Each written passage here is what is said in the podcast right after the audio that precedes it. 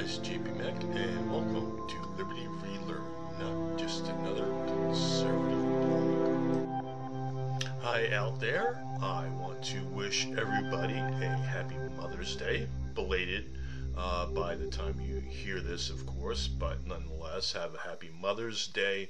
I hope all the mothers out there have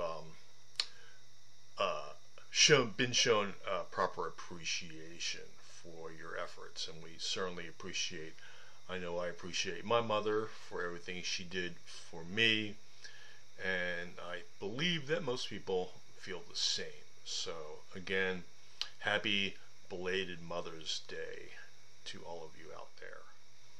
So last week was our season 3 recap. I hope you got a chance to watch and or listen to it. If you haven't, I invite you to do so, particularly if you're new to the LR podcast and you're still wondering what the podcast is all about and what sort of things I talk about. The season 3 recap is a perfect way for you to get an idea of the kinds of things I talk about and my ideas about them.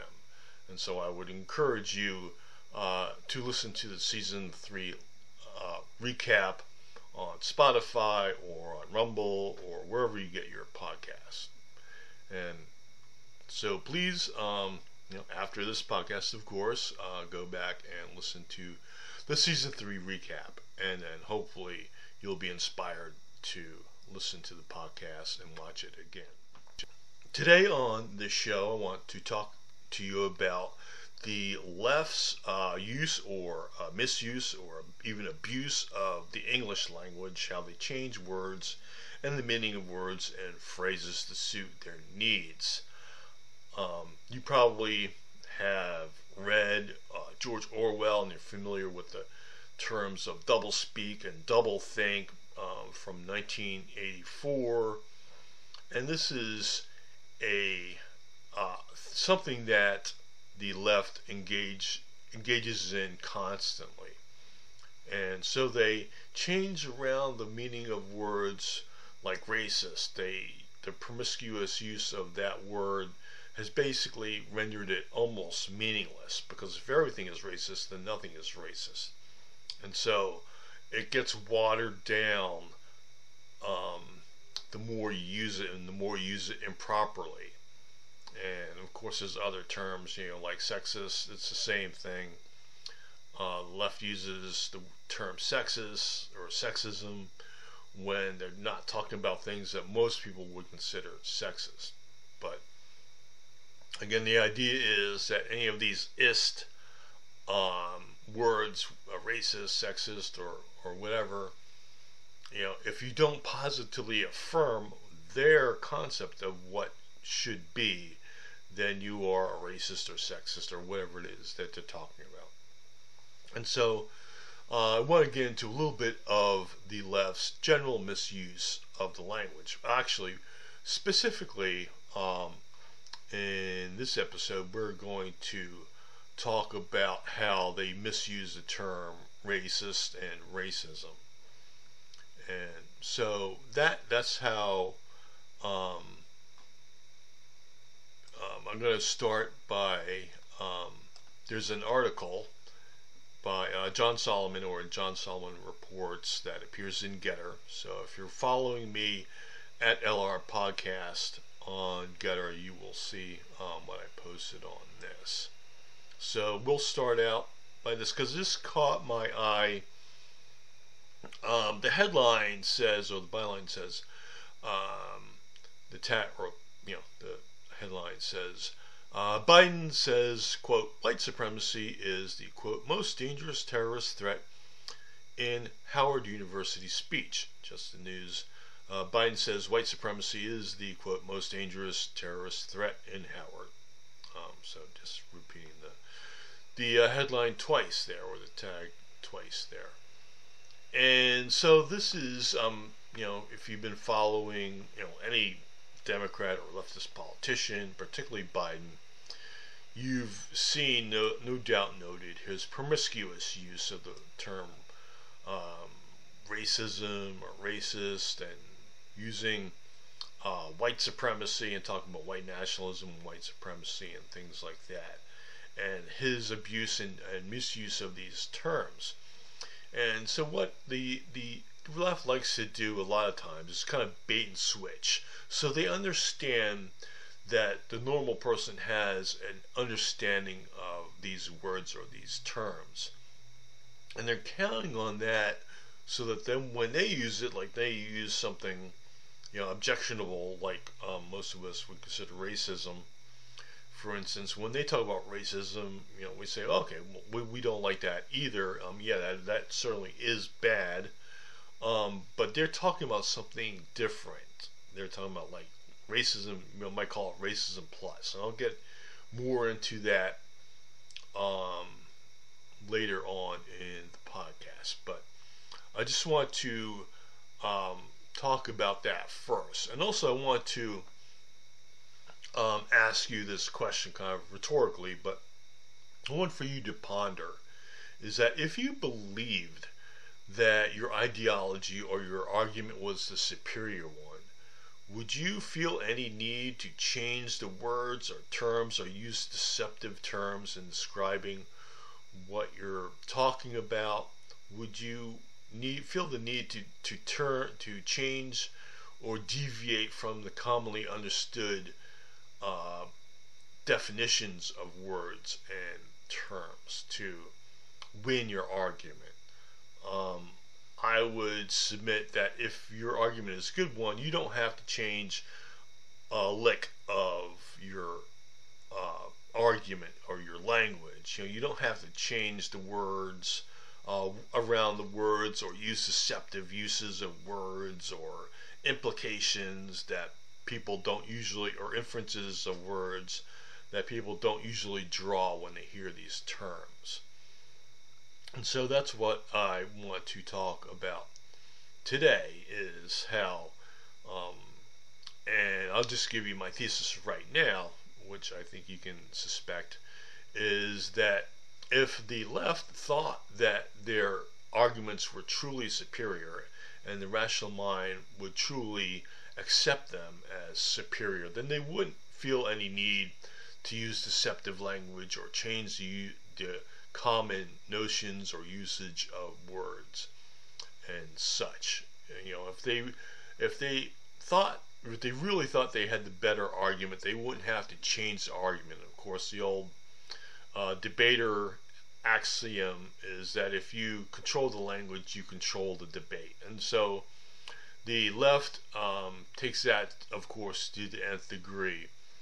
And so we're going to delve into that a little bit more here. So getting back to this article by John Solomon in Just the News, again, he's talking about President Biden's speech, a commencement address he made to Howard University, so a traditionally black university. And so again, he's going to use terms like white supremacy, and but he's going to use them in a very deceptive way. I'm going to explain to you what that is. Biden says, quote, "White supremacy is, quote, most dangerous terrorist threat," in Howard University's speech. And I'm just going to I'll read a little bit of the article for you. President Joe Biden said white supremacy is the, quote, "most dangerous terrorist threat facing the United States," while he gave a commencement address at Howard University, a historically black school. During his speech Saturday, Biden said racism is a, quote, "battle that will never really be over." So I just want to stop there. And so I think right away you can sense, well, what is he talking about when he's talking about was it white nationalism, or how is he, you know, white supremacy is the most dangerous terrorist threat, he's calling us.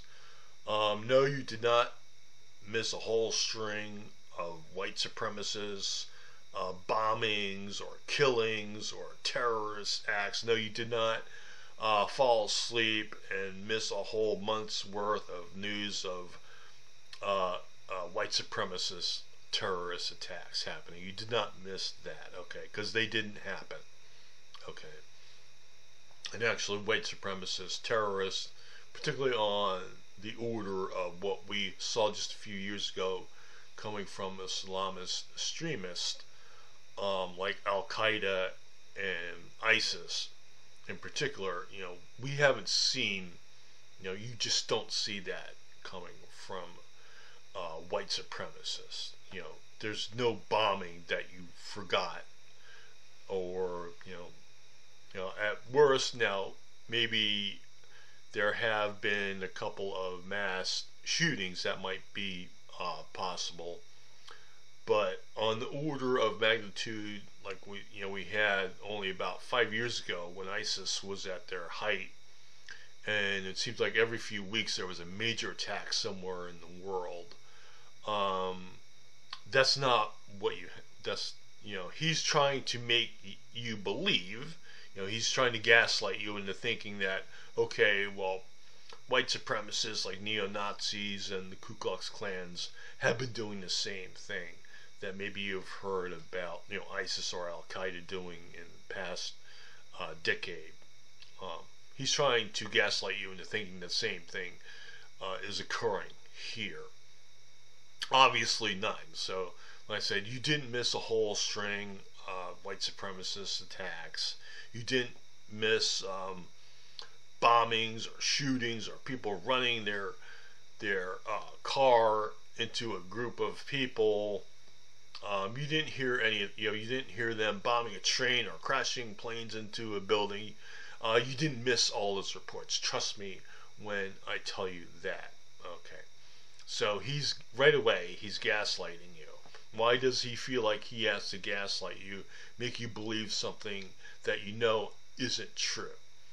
And so let's read more of the article, and then we'll figure out together, hopefully.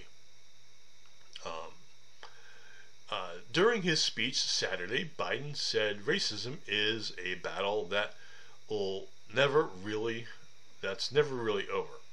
Biden also said, according to official White House transcript, that it is important to stand up against the poison of white supremacy, to single it out as the most dangerous terrorist threat to our homeland is white supremacy. And I'm not saying this because I'm at a black HBCU, historically black college university. I say it wherever I go.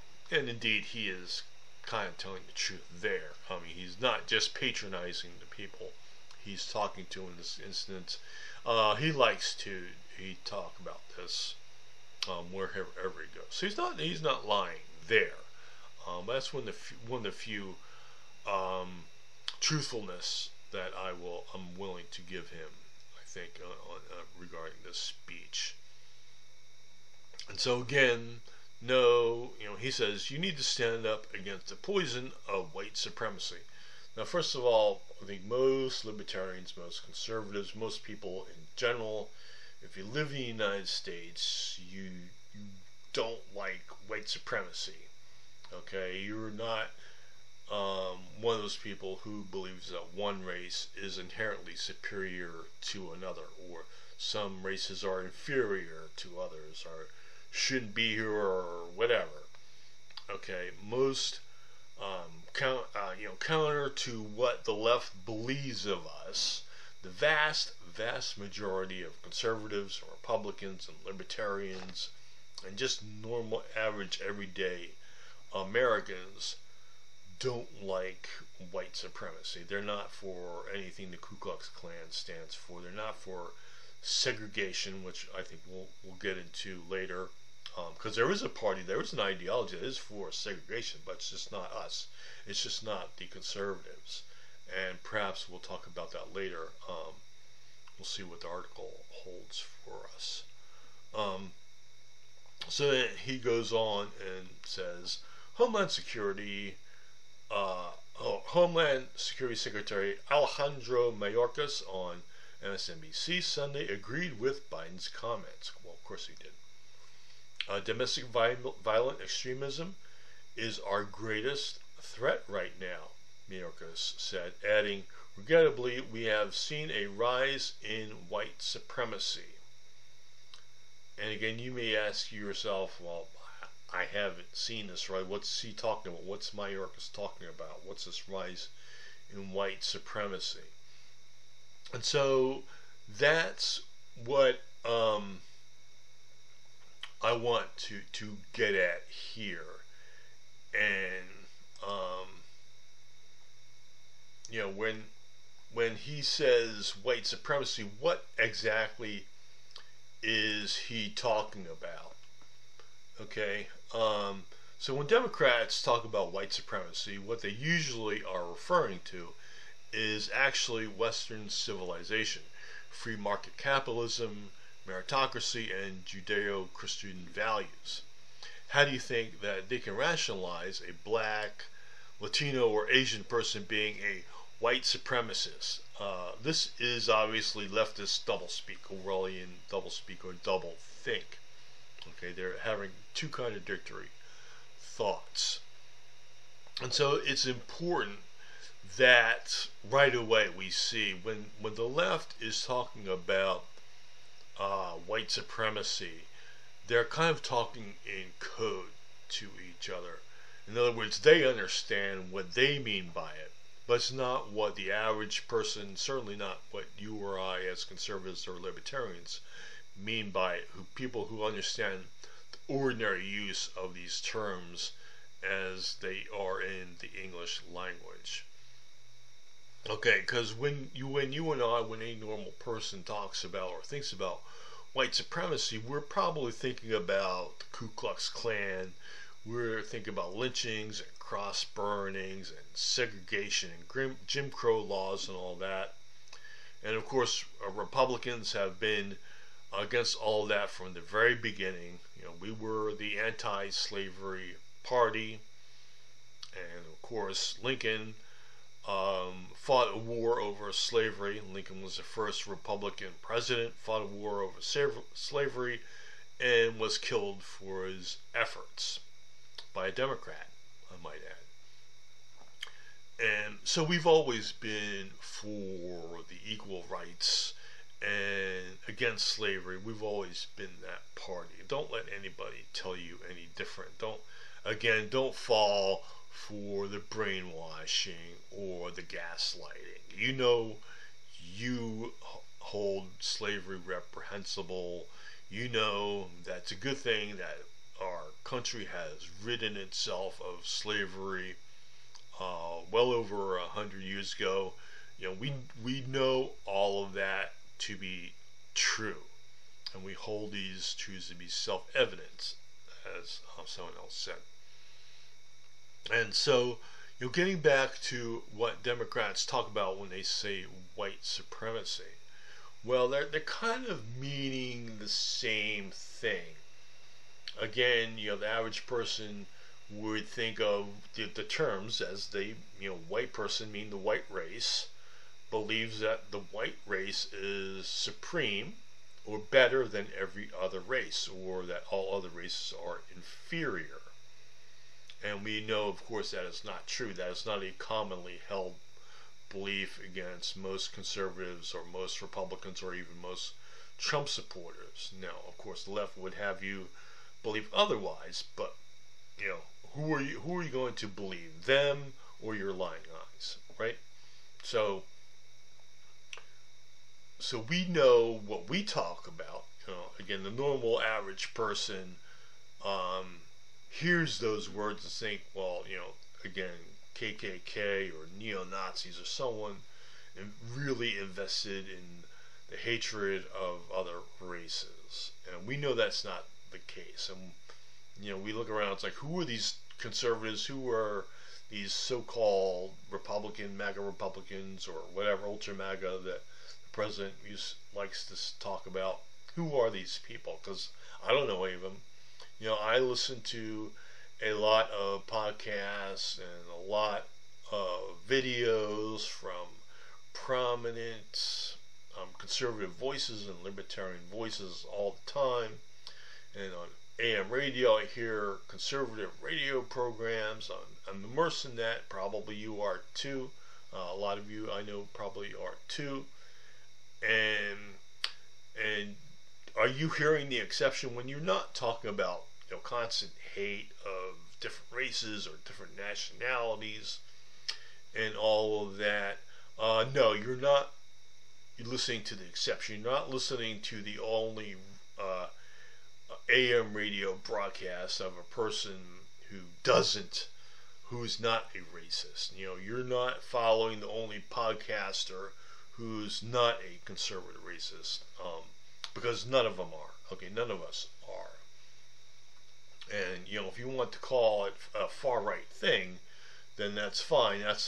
Understand that's the extreme far-right. That's not what, you know, you can listen to literally conservative podcasts, hour and after hour of podcasts by prominent conservatives, influential conservatives, and Republican politicians, you know, Trump and DeSantis and Vivek Ramaswamy and all of those and everybody on AM radio, and you'll never hear a single racist utterance saying that white people are better or any race is inferior. You'll never hear that, and it doesn't matter if you listen to it every single day, 24 hours a day, 7 days a week. You're not going to hear it because it just doesn't happen. And again, this is the left and the Democrats trying to gaslight you. And so no, you're not hearing the one conservative voice on the radio that's not a racist. You know, when you're voting for a prominent conservative, be it Trump or DeSantis or Ted Cruz or whomever, you know, you're not voting for that one lone non-racist Republican. No, and you know that. But the left would have you believe that, well, first of all, that those people are racist, and if they can't convince you that those people are racist, then that those people are the exceptions and not the rule when it comes to Republicans and or conservatives. But we know better, and so this is what I'm talking about here when they do their abuse of the language. Now, how do the left and how the Democrats square this usage, this improper usage of terms like white supremacist, and another one is Nazi or fascist? That's another one that I can go into. I could probably do a whole, and I think I have done entire podcasts on just the misuse of the word fascist by the left, and talk about what real fascism is and how it compares more to the left's agenda or the Democrats' agenda than they would care to admit. But anyhow, getting back on the subject, again, talk about their improper use of words like white supremacist, white supremacy. And so, concentrate a little bit back more on the article. And just a minute to get it back up here. And okay, so, and of course, as you can imagine, you know, people have heard this, Republicans and other conservatives have heard this, so not just me, and they've already said their piece. And so I'm going to describe some of what they said, because really it's just ridiculous. Again, this is like the biggest incident of gaslighting and misleading people that, you know, and coming from this president in particular, that's saying a lot. Okay. But, so let's get some of the Republican and conservative backlash, as they like to call it. So Republican presidential candidate Vivek Ramaswamy said, quote, "Biden says the biggest threat to our homeland isn't fentanyl, it isn't China, it's white supremacy. This is utterly deranged, and yes, Vivek is totally correct on that point. Our radio host Clay Travis tweeted, quote, Joe Biden says the most dangerous threat to America is white supremacy. I mean, this is completely bonkers. Did anyone talk like this in the 1980s, 1990s, 2000s, or the 2010s? Of course not. Yet suddenly white supremacy is the biggest threat, and they have biggest threat in all capital letters, in America. I don't even think it's one of the 50 biggest threats. And so that's basically it. Apparently this goes on. Madeline Hubbard is an international correspondent for Just the News. So Madeline Hubbard wrote this article. So I like brief articles. So anyhow, but you know, Clay Travis is correct also. You didn't hear any of this talk. This is simply a made-up talking point. There's really no other way to put it. This is simply fantasy. It's simply scapegoating. Okay, and so this is basically trying to demonize an entire voting class or entire party. Okay. And did anybody talk about this in the 80s? Well, no. Of course, we were talking about the real threat. We all knew the real threat, even the liberals and Democrats at the time, that weren't part of the threat, I should say. If they weren't part of the threat, then they understood that the real threat was communism and socialism, particularly coming from the Soviet Union, and also in the 90s, too, in the early 90s, the Soviet Union fell, and so the biggest threat then started to evolve with Islamic extremists. Of course, it was in the 90s when we had the first attack on the World Trade Center, and of course, 2000, 2001, we had the 9/11 attacks, and it had also that started a whole string of international attacks centered along Islamic extremism. And again, we have to be careful because when a Republican or a conservative such as myself talks about Islamic extremism, that becomes, well, JP Mac talks, he says he hates Islam or something like that. It gets totally deranged, like they just totally divorced from reality. But that's what they do, because they don't have an argument that they can make themselves, so they have to make your argument. They have to manufacture an argument that they can defeat, because theirs can't defeat yours, so they have to manufacture one that they can defeat. And so that is, I think, really comes to the heart of what we're talking about here, that they have an argument.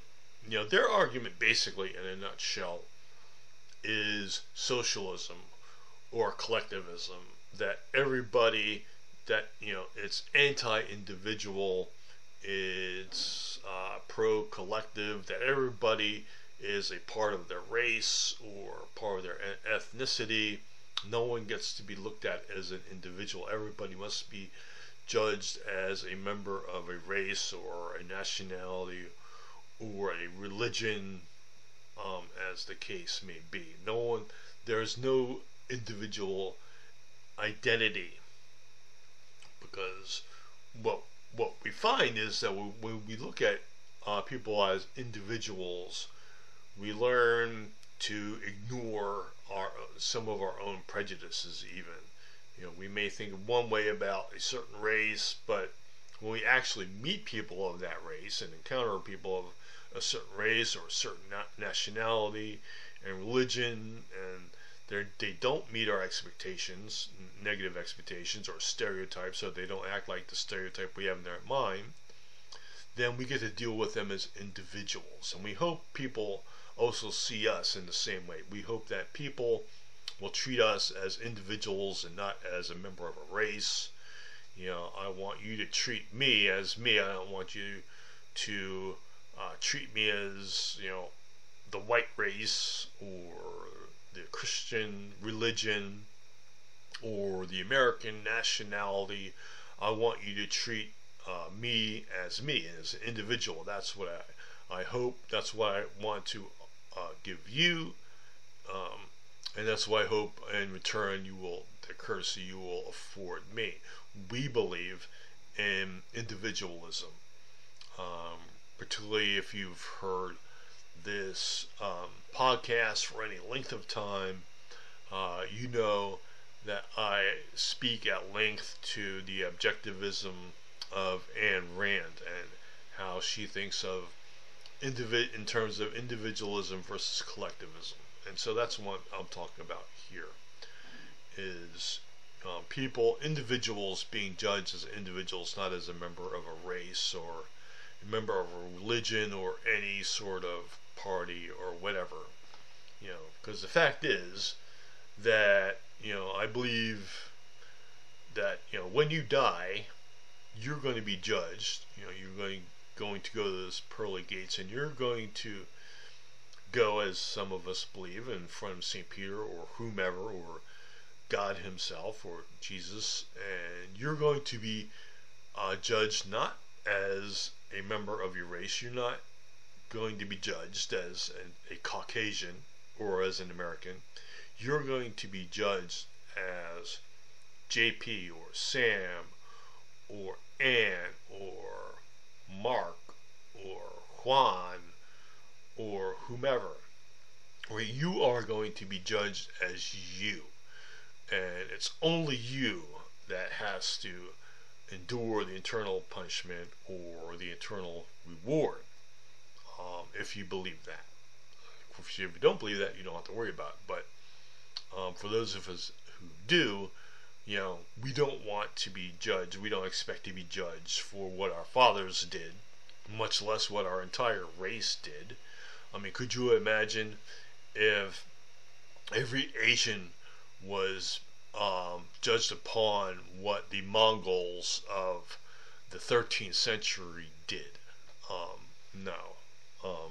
Likewise, would you want to be judged as maybe the British of the 18th century or whatever, or, you know, judged of, you know, China of 21st or 20th century, or the Germans of the mid or early 20th century? Would you want to be judged as a German, or would you want to be judged as an individual? Well, of course you want to be judged as an individual, and that's the way it should be.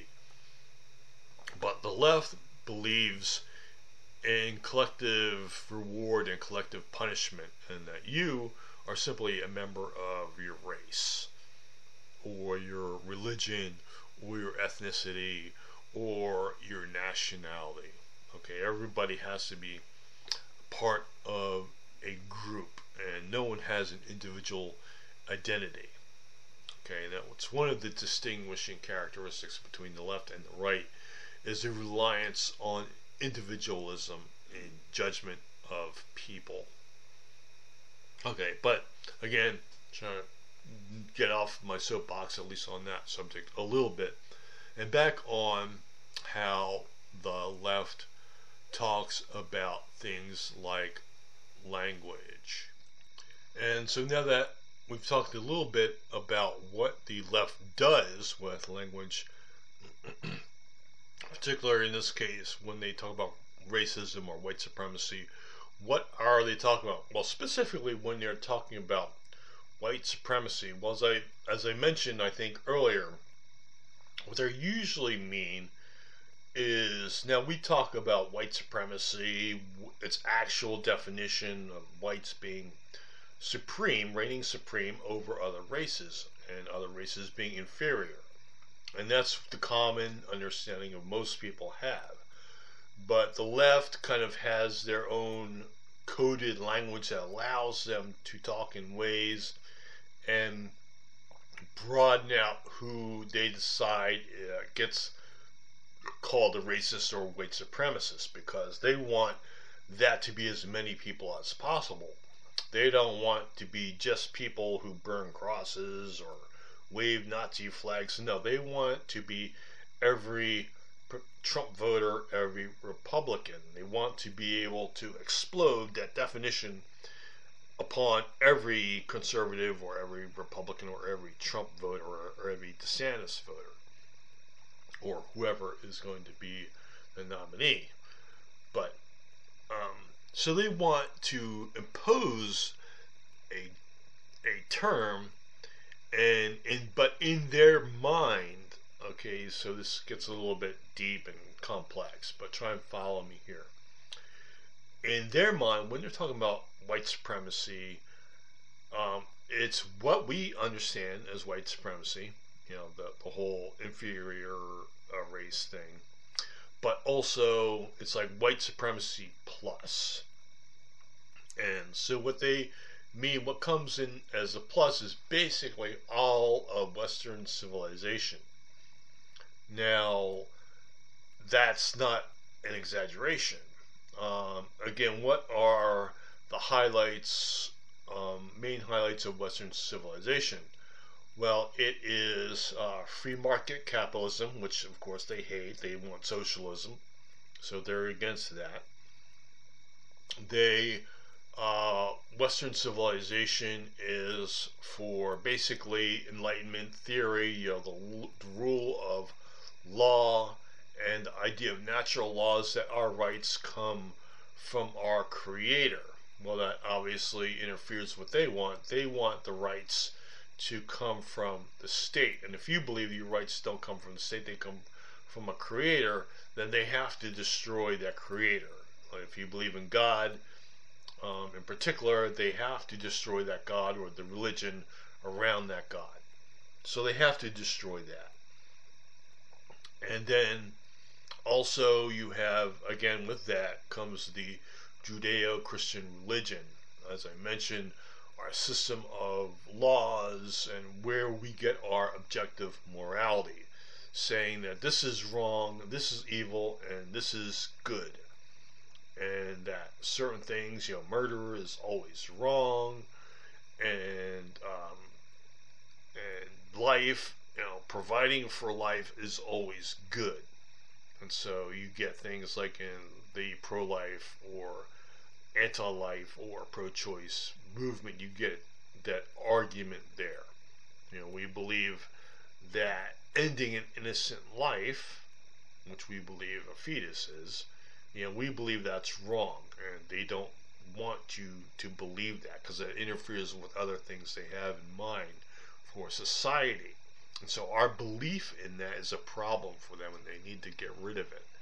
So anyway, what they believe is, so that's why they don't like the Western civilization in general, because it has a, it's capitalist, it's free market economy.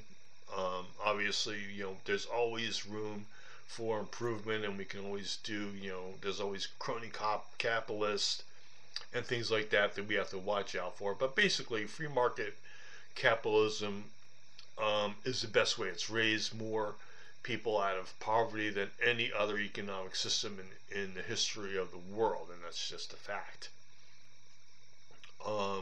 Whereas doing the opposite, particularly going the opposite direction after being a capitalist, in particular, and going into the direction of fascism or statism or communism or socialism, that hurts life, that ends life. And of course, in the 20th century, we've lost somewhere around 100 million human beings to these leftist ideologies, these collectivist ideologies. And so right there is, you know, example of the evil of collectivism. Just you look at the 20th century and know that all, you know, most of the wars from, you know, 1929 on were collectivist versus individualist or capitalist. And so anytime that the collectivists succeeded, even for a while, like the Nazis did, or the Soviets did, or later on the Maoist Chinese would, you know, millions upon millions of people would die. There'd be genocide, like the people in Ukraine under the Soviet Union, under Stalin. So you had genocides, and then genocides against the Armenians, and all of that is all the results of collectivist ideology being enforced and forced upon people. And of course you have all the problems in Latin America with Venezuelans in the late 20th century and early 21st century and up until today. Of course, lots of people have died. Much more people have died in the name of collectivism than have in, say, in the name of nationalism or mercantilism or any other ism that you want to talk about. And so most, you know, the socialists and the communists have a huge body count that can be attributed to them. And so we should never shy away from the fight, because we know where that leads. Whenever, you know, they can make it, you know, seem like a kinder, gentler form of communism, but it always, in the end, because it's counterintuitive, counter, I guess, human nature, counter to all human nature, it has to be, there has to be force. Whether it's you know, the jackbooted thugs, like you would see in, you know, typical fascism, and or the pogroms you would see in like Maoist China, or the mass incarceration, the Gulag Archipelago, like in the old Soviet Union, mass incarceration and mass slave labor. You know, that all comes from collectivism, because it's counter human intuition or human nature, and that's why it fails, right?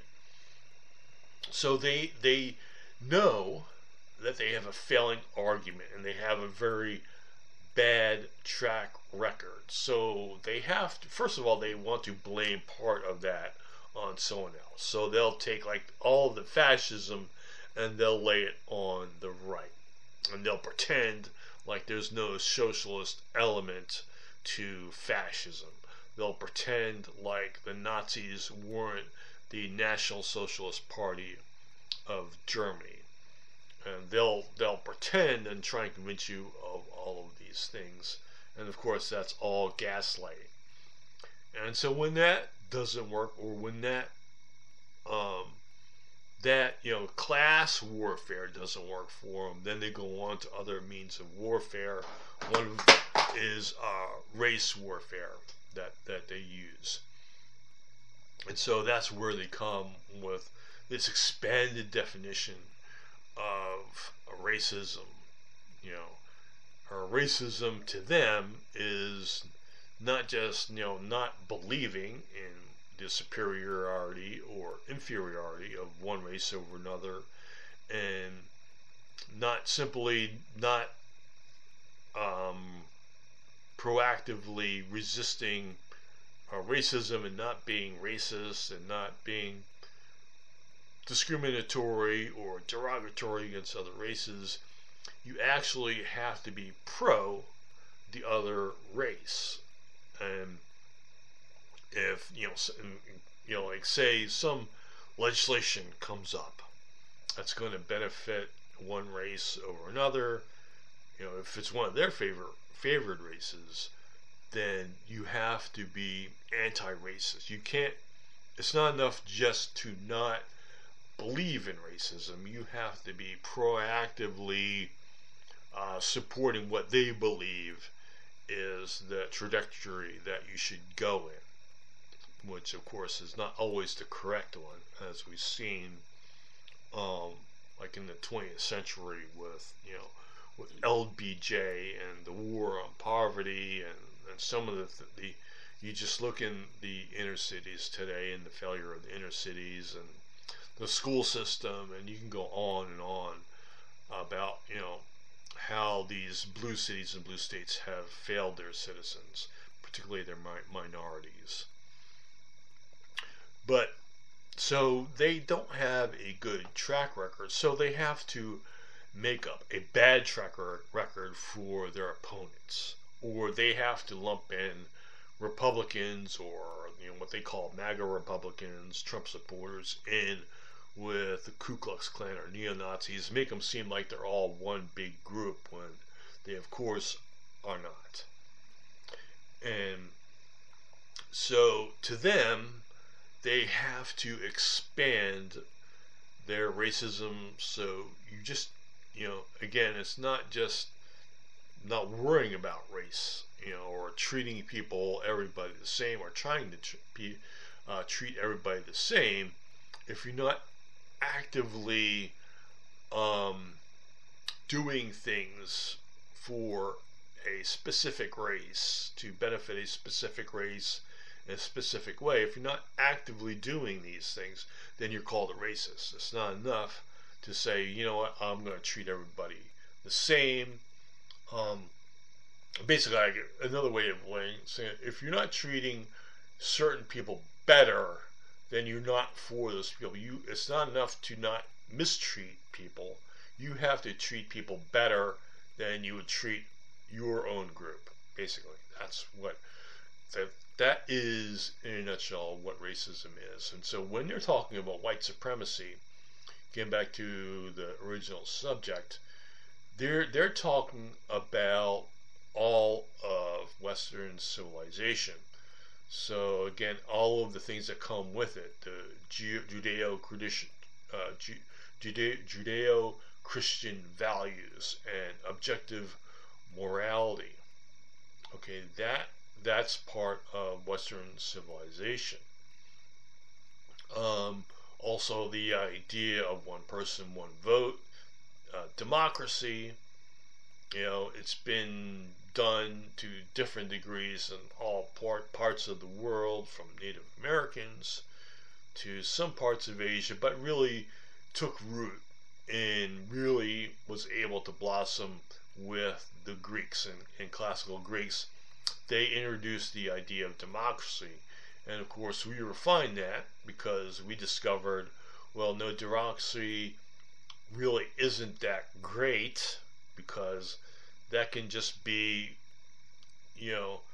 two wolves and a sheep deciding what's for dinner, and of course, the two wolves are going to have their choice, and the sheep is going to have a very different idea of what should be on the menu that day. And so that's the problem with direct democracy, is that, two wolves and a sheep deciding, taking a vote on what's for dinner tonight.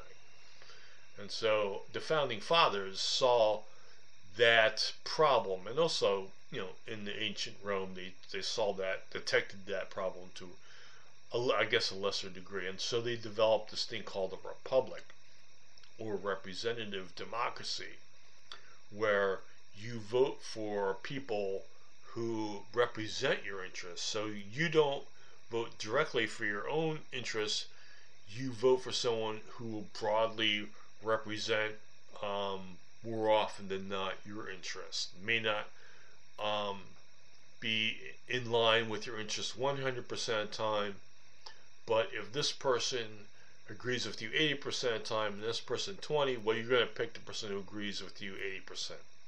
And so that's the idea of representative democracy and how a republic is made up. And of course, we have a constitutional republic, where our highest law is the United States Constitution. There's no law, save God's law, perhaps, above that law. But it is the supreme law of the nation. And so we are a constitutional republic that has democratic feature. Now, the Democrats know that they like the idea, because they think they want to be on the side of the two wolves, and they see you as sheep, and so they're quite happy when they believe they're the wolves to decide what's for dinner, what's on the menu. So that's why they concentrate on things like democracy, and they're talking about democracy, democracy, and democracy, and democracy must be saved. It's like, no, the republic must be saved. The republic is what keeps us free. The republic is what keeps us Americans in the United States under the rule of law. And the republic is what keeps the idea of all men are created equal and that all men are equal under the law. And of course that includes women too. So, you know, everybody, you know, we have to say these things because other people are duplicitous and we know how they think. And so anyhow, so we believe our republic is what keeps us one law for everybody, high and low, and the idea of life, liberty, and the pursuit of happiness, and that there are certain rights that are inalienable rights that come from the Creator, and that the job of government is to protect the people, the citizens, from the government from infringing upon those rights. That is what the Enlightenment thinkers and the founding fathers of this country believed in. That's the sort of republic they set up. That is a form of government that they set up, which is at odds again with what the left wants. And so having a poor track record now, because we can look back at the 20th century and we can see what communism does, and we can see what free market capitalism does, and there's really no comparison when it comes to raising people out of poverty. And of course, but unfortunately, there's always an inequality, because another element of Western civilization is meritocracy, which is something that the left wants to do away with, the idea of meritocracy. So getting back to the thesis is, when they are talking about in broad terms white supremacy or Christian nationalism, or using all of these buzzwords that they like, understand that their true enemy, their true thing that they're talking about isn't actually racism. It is all of Western civilization, the republicanism, the meritocracy, the free market capitalism, all of that. That is what they're talking about. And of course, just to walk you real quickly, just to end this sermon or speech or whatever lesson, I'd like to think, just to end with this, I'm going to walk you through the rationale. And understand this is how a Democrat or a leftist can call someone, a black man like Larry Elder, the black-faced of white supremacy. This is how they can intellectually square that circle, okay? And so Western civilization came about originally in Europe, okay? It came from the Middle East, it came from Rome, and then it was kind of imported into the superimposed or adopted by the members of the European continent, and it evolved over time into what we know now as Western civilization. So, you know, we have a certain style architecture, we have universities, and we have democracy and republics, and we have banks, and we have money, and we have all of these things. And of course, it's all influenced by the mainly by the Christian religion. Even if you're not Christian, it's all influenced by the Judeo-Christian beliefs. And so it's all powered by that, and all of these things obviously keep the particularly the free market capitalism part of it, when you combine it with a Judeo-Christian mentality or morality, the non-subjective morality that we have in the Judeo-Christian tradition. The objective morality is no good for them. If you can say this is bad and this is evil, that doesn't do the leftists any good. Particularly if they can't convince you that this evil thing is good and this good thing is evil, which they're also trying to do, right? So they believe that all of this Western civilization, it evolved and took root in Europe, and now European, and it spread to North America originally and South America also a little bit, but mainly it's, I guess, purest form, it's in Europe and in North America, and it is, the Europeans, when it was all being formed, were white people. And so that is, when they're talking about white supremacy, they're talking about the white Europeans that began and adopted and evolved into what we call Western civilization. That is what they're against. So when we're talking about whites, we're talking about individual whites or small groups of whites. They're talking about Europeans, and the Europeans were predominantly white people, and that's how they arrive at white supremacy and how they understand white supremacy in a way that we don't, is how they interpret that to be virtually all of Western civilization, because the Europeans were white, and therefore the Europeans and later the Americans adopted this civilization based upon certain economic principles and certain moral principles and things like that.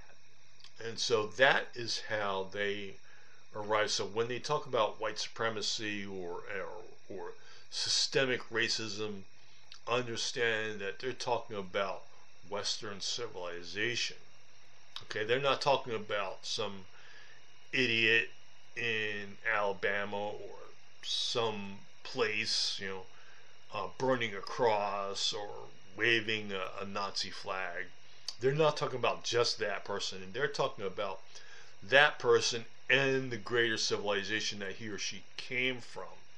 And that's what they have a problem with the entire civilization that just happened to be what we call Western European or American civilization. And so that is the mental gymnastics that they go through, and you have to understand that in order to combat it and not fall into that trap and say, you're talking about white supremacy, what exactly, you have to pin them down, what exactly do you mean by that, and make them specify and say, no, that is not white supremacy, or that is white supremacy. Okay, that is I guess the value, hopefully, of what all this I've been talking about for the last hour. So I am going to leave it there. We've kind of went over this subject pretty exhaustively, and we're out of time. So I want to thank you for watching and listening, and welcome to season 4 of the podcast, LibertyRelearn.com, and Liberty Relearned online and on Facebook, and at LR Podcast on Getter. So thank you. Until next time, stay healthy, happy, and free. I want to say to all you mothers out there, Happy Mother's Day.